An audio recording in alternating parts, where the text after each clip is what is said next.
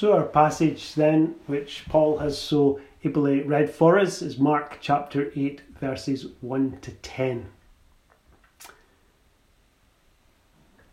The title of today's thoughts, today's sermon, is They Did Eat and Were Filled. One of the earliest revelations of the character of the Lord our God is drawn from the experience of Abraham on Mount Moriah, that uh, time when he was instructed to sacrifice his son as a mark of his faithfulness to God. And we know that Abraham was ready and willing to sacrifice his only son Isaac. And he took him to the top of the mountain. There he built an altar. There he laid his son upon the wood. And as he drew his knife ready to slay the boy, we're told that the angel of the Lord called out for him to stop. And in Genesis chapter 22 and verse 13, we read these words And Abraham lifted up his eyes and looked, and behold, behind him a ram caught in a thicket by his horns. And Abraham went and took the ram and offered him up for a burnt offering in the stead of his son. And Abraham called the name of that place Jehovah Jireh, as it is said to this day, In the mount of the Lord it shall be seen. So here we find a revelation of the character of God in this title that Abraham gave to that place and the events and the circumstances surrounding the provision of the ram in the thicket. The name is applied to God. Jehovah Jireh means the Lord has seen or the Lord sees. The Lord has provided or the Lord will provide. And these two are so closely connected as to suggest to us, as indeed it did to Abraham, that as soon as our need is seen by God, provision for that need has already been made. As soon as the need arises, there is ready already provision made. Isaac's deliverance on this occasion required that a substitute be found. And Abraham's words to his son as they had travelled together towards the top of the mountain, and the lad had asked, Where is the lamb? Abraham had said, My son, God will provide himself a lamb for a burnt offering. And that Jehovah Jireh speaks about the fact that the Lord sees a need and the Lord provides for that need. And that anticipation and that preempting of the need of the Lord's people is what we have before us today in this passage. That anticipation of God and that preempting of God the need that we have, the need that we have as sinners, the need that we have for deliverance, the need that we have to be saved from judgment, is the reason why a substitute was required for our lives also. Just as that picture of the ram in the thicket was uh, given uh, to us in the context of Abraham and Isaac, so the Lord Jesus Christ has become that one who was provided by God as the substitute for sinners like you and like me. And we see that substitution most gloriously fulfilled in the atoning work of the Lord Jesus Christ, who in the covenant of grace and in that covenant of peace was foreordained, set up to shed his blood for the remission of the sins of his people. That's what we're told in 1 Peter chapter 1 verse 20. John explains it slightly differently, but with the same emphasis that the Lord Jesus Christ, he tells us in Revelation chapter 13, verse 8, was as the lamb slain from the foundation of the world.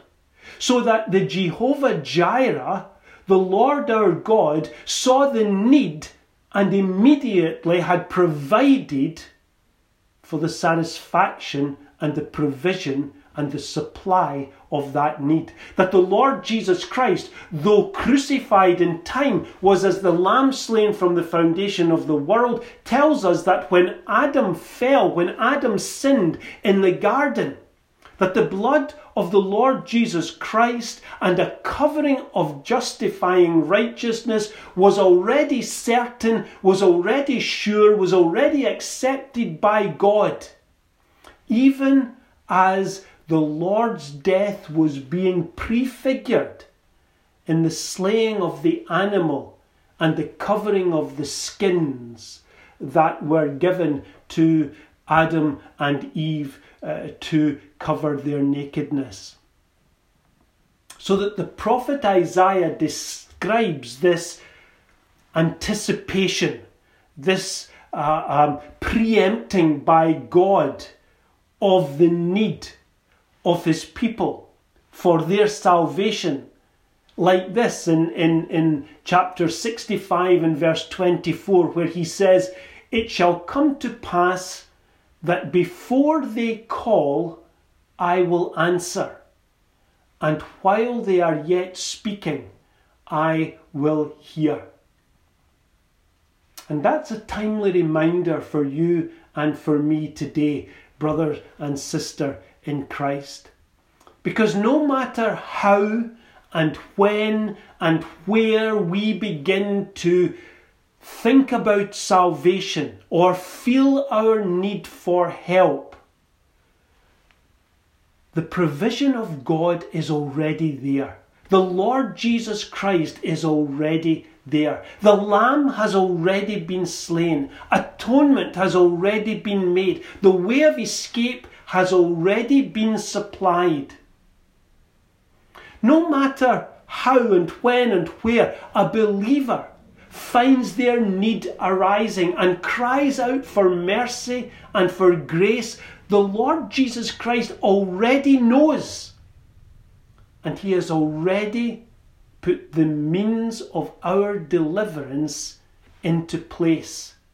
He is with us, our great deliverer is with us in that moment of our need. Paul could say to the Corinthians in 1 Corinthians chapter 10 verse 13, there hath no temptation taken you, no trial overtaken you, but such as is common to man. But God is faithful, who will not suffer you to be tempted above that you are able. Listen, but will with the temptation, but will with the trial, but will with the difficulty that you find yourself in right now, also make a way to escape, that ye may be able to bear it. And I know that some of you are going through some pretty horrendous trials at the moment, some pretty difficult times. But hear the word of the Lord God is faithful. We have, have thought already about praying to the Lord. How that the Lord Jesus Christ and the psalmist cried to the Lord in their distress, and the Lord heard them. So it is that whenever the, the believer turns to the Lord, provision has already been made. With the temptation comes the way of escape, so that we might be able to bear it. The Lord doesn't give us a life free of trial, but rather He gives us the trial and He gives us the support and the enabling to be able to bear it. The way of escape by turning to Him and drawing from Him such help and strength and comfort and grace that He desires and is able to provide. with the opening verses here of uh, chapter 8 of Mark, we see the Lord anticipating the need of these people who had gathered in the wilderness to hear him preach and to partake of the healing miracles that he was performing. These people had gathered and they had stayed with the Lord for three days. Such was their such was their commitment and dedication, such was their interest and, and, and enthusiasm to hear the word of the Lord, that they spent days there in his company. But the Lord knew that there was a need that had arisen. And before the people asked, he was already preparing his disciples for the provision of that need. And it's also a lovely picture of God's love for his people. The Lord said to his disciples, I have compassion upon the multitude. And the Lord God, because of the love which he has for his people, he was moved to send his Son into this world to be our substitute, to be that ram in the thicket, to be that Lamb of God for our ransom, for our redemption. He was the bread of life that was given for our souls. So here in the wilderness is a hungry multitude. And the Lord knows that they have run out of food. I don't know uh, uh, why it took three days for this to happen. Perhaps they had brought food with them. Perhaps they had gone through the food that was available there. But the Lord knew that there was a need arising. He knew that these people would not make it to their homes because some had come a long distance. He knew that they would be faint in this Judean wilderness unless sustenance and nourishment be supplied for their bodies. And so we have a miracle by which the Lord wonderfully satisfies the physical hunger of these people using just a few loaves and some fish. And the passage, in many ways, is clearly understood to be teaching that. However, there's a lesson also in this for the disciples. And we've been remarking how it is that the Lord was teaching his disciples uh, by his words, by his doctrine, by his parables, by his miracles, that the Lord was constantly about the preparation of these disciples, putting them through, as it were, an apprenticeship, so that they in time and in turn would be able to take upon themselves the, the yoke and responsibility of the apostleship that the Lord Jesus Christ would leave in their charge. And there's a lesson for the disciples and a lesson for the church of Jesus Christ in this miracle also. The Lord is teaching the disciples for their own ministry to a spiritually hungry people. A people who spiritually are certain to faint in the wilderness of this world unless they were provided with gospel sustenance and gospel nourishment, with the doctrines of Christ, with the message of the gospel. That needed to be supplied to their souls. And so the Lord is giving his disciples lessons about their role in the preaching of the gospel in a day to come. And I think there are four little lessons here that I would like to draw out uh, that the Lord taught his disciples from this miracle and teaches us as well in this feeding of the 4,000. The first one is this that the Lord here discovers these loaves and fishes. Um, the, the Lord turns to his disciples. He, he looks out on the multitude. He looks out on this great gathering of people. And he uh, knows that they have a need. And so he asks his disciples how much bread they have. How many loaves have ye? Now, the Lord didn't ask that because he didn't know. The Lord knows all things. But he asked it so that the disciples would take note of the resources that they had available. And it wasn't much. It was seven loaves and a few fish. That was all they had. And as we read the, the narrative, we might wonder at the way in which the disciples reacted. Had they forgotten the miracle of the feeding of the 5,000, which Mark has just told us about in, in, in, in a couple of chapters before? Uh, had they forgotten that? I don't think that it was a, a lack of memory. I think it was a lack of faith. Their faith was weak. But the Lord was going to show them that He would use what little they had, and He would take all that they had. And that was the lesson that He had for them that day. The scale of the task that the disciples had that day in the Galilean wilderness was significant. It was daunting. The resources that they had were sparse. Yet the Lord took the little they had and he fed a multitude thereby. Food is uh, natural for life, it's essential. And for spiritual life, there is also a need for spiritual food. The Lord Jesus Christ, uh, when he rose from the dead, met his disciples the morning after they had been fishing on the shore of Lake Galilee. And he fed them with bread and fish.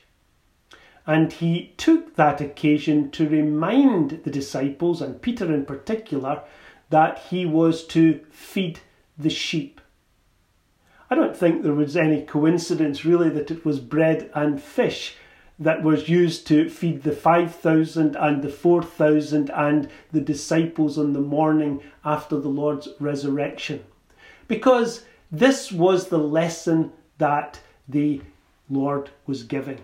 These apostles had to feed the sheep of the Lord Jesus Christ. The Lord Jesus Christ was the Lamb of God. And the people of God are often called his sheep. And so the apostles were to carry that message. It is as if the Lord is saying to his disciples, Remember the 5,000, remember the 4,000. Remember what is impossible with men is possible with God. And these few disciples, they appear to be the most inconsequential band of individuals imaginable. They faced great odds. They faced the religious strength of the Jews. They faced the civil and military power of the Romans. And yet these few men went out into the world preaching the gospel and they turned the world upside down by the foolishness of preaching.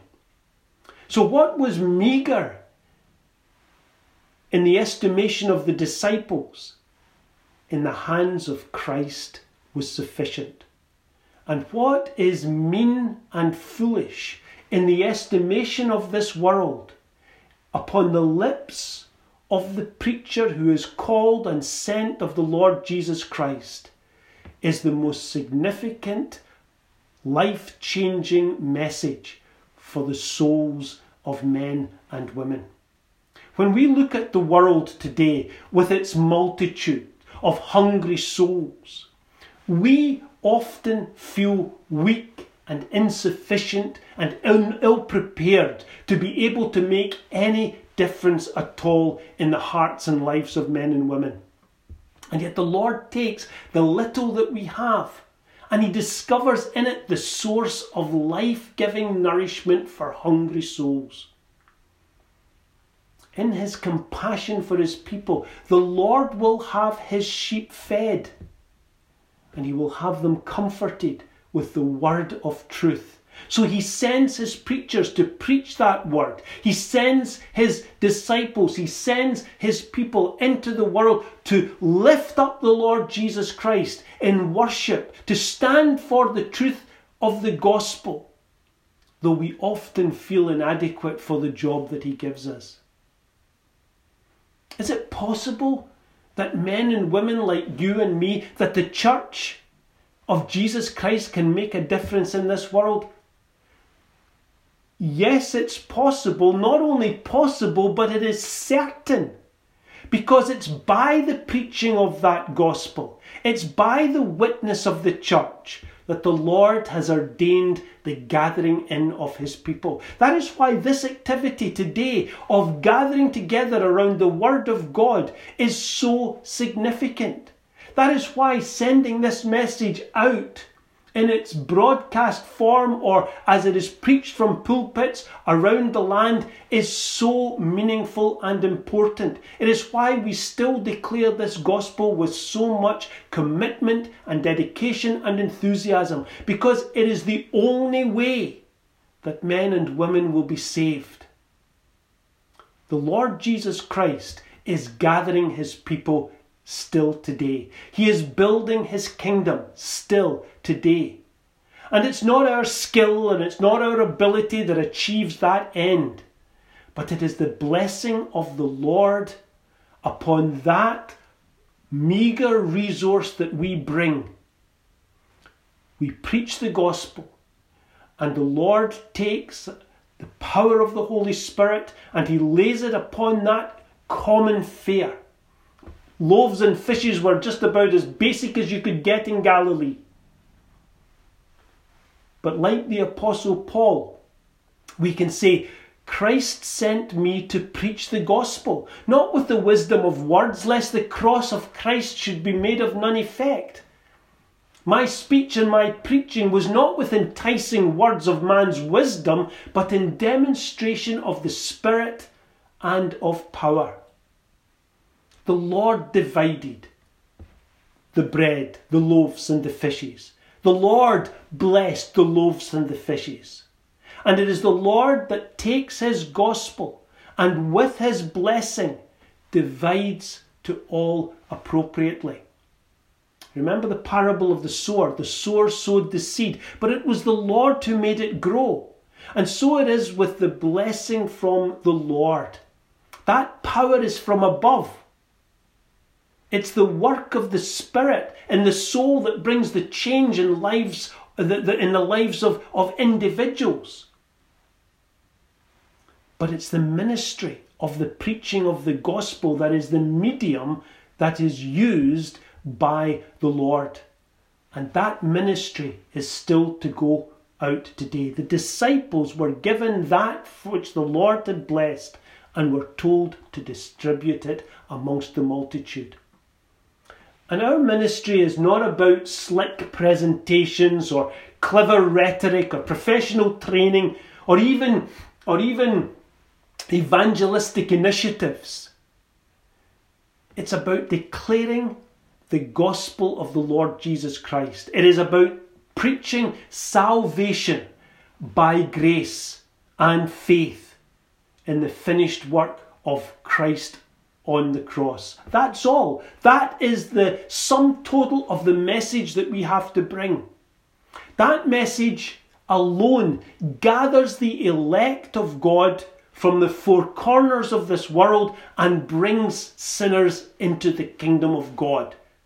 That message alone feeds the souls of God's people and comforts their hearts. That message alone is what we need to hear week by week so that our souls will be nourished and sustained and that we will be built up in the most holy faith of the Lord Jesus Christ. That message is the power of God unto salvation. It's the ministry which we have received of the Lord Jesus to testify the gospel of the grace of God. Here's another point that we can learn from this little, this little miracle. Preaching the gospel or testifying the gospel of the grace of God was to be the life's work of these disciples. And we hear afterwards of a few of them. But most of them in time left Jerusalem and Judea and we never hear of them again. They went forth as sowers to sow. They went forth as fishers of men. They went forth dispensing and distributing the loaves and fishes of gospel truth to nourish the souls of men and women, boys and girls all over the known world. They did as the Lord commissioned them to do. And basically, as preachers of the gospel, they had three responsibilities. A preacher has three responsibilities. He must feed the church of God with the gospel and with knowledge and understanding of the Lord Jesus Christ. That's our purpose as preachers. In doing so, we protect the church from the false teaching and from anything that would turn them away from the simplicity that is in Christ. So we preach the gospel of the Lord Jesus Christ so that there will be knowledge and understanding of Christ, and we protect men and women thereby from anything that would turn them away from Christ. And we preach with the desire that we might increase the church, ever seeking the Lord's sheep where we preach the gospel. So we're preaching the same message both to the saved and the unsaved, lifting up the Lord Jesus Christ so that there might be a knowledge and understanding of Christ and a protection against false doctrine and false teaching. And as the disciples handed out the bread and fish that day to the hundreds and to the thousands, those who had thronged to hear the Lord, it foreshadowed the breaking of the bread of life in the preaching and ministering to all who will gather to hear. The power's not in the preacher, but in the gospel that is preached. Just as the nourishment wasn't in the distributing of the food, but in the devouring of the food. And that's the final point that I want to leave with you here today the necessity of devouring the loaves and the fishes. Because the means by which the Lord feeds and satisfies the hunger of his people is by the consumption of the gospel of Jesus Christ. Might wonder how it is that three days had passed before these people became faint with hunger. And maybe it was that they had brought sufficient food with them for a little while, or that they found food locally for the first few days. I, I don't know. We're not told, and we need not worry about that. But what we are told is that the dedication of the Lord's, uh, um, of these people to the Lord's ministry, um, caused them not to want to leave. Some had come from a great distance to hear the Lord. It is hungry people who eat. And it is those who hunger and thirst after righteousness who come to Christ for that gospel food that he gives. Free will preachers, they try to force feed religion to people who are not even hungry. But the gospel is manna to the souls of those who are starving in the wilderness of sin and weary to the point of fainting under fresh trials. We encourage one another as we gather together around the Word of God. We comfort one another. But even for believers, the flesh is willing, or the, the, the spirit is willing, but the flesh is weak. We need that constant supply of the gospel for our souls. You don't just get saved in your teens or your uh, 20s and then uh, go on uh, assuming that everything is all right with your, with, with, with your soul thereafter. There has to be a constant return, a coming back, week by week, even day by day, that we might feed upon Christ These 4,000, we're told, ate and were filled. Believers taste Christ and are satisfied, not so that they don't want more. We are filled, but we find Him suitable to our taste and we want more of Him. We want that filling and we want it time after time after time. We're told that the people here on this day, they ate and were filled. John chapter 6, verse 53, the Lord said, Jesus said unto them, Verily, verily, I say unto you, except ye eat the flesh of the Son of Man and drink his blood, ye have no life in you. And so we come back time after time after time to hear the gospel to hear about God's provision, to hear about the love of God and the mercy of God and the grace of God in sending His Son into this world as the Lamb of God to take away the sins of His people. We look to Christ, who out of His love voluntarily submitted to taking our sins upon Himself, bearing our iniquities, dying in our place our great substitute, our surety, our deliverer, our redeemer, our friend. Lord Jesus Christ is the same yesterday, today, and forever.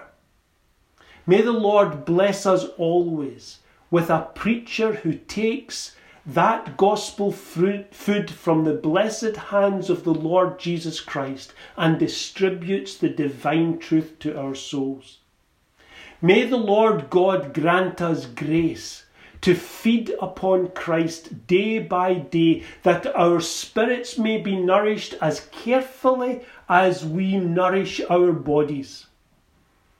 And may we eat and be filled with the sweet knowledge and understanding of the Lord Jesus Christ, and protected and preserved from false doctrine and from the lies of men May we feed upon Christ, our Lord and Saviour, that we faint not in our journey through this wilderness as we head for our promised home in glory.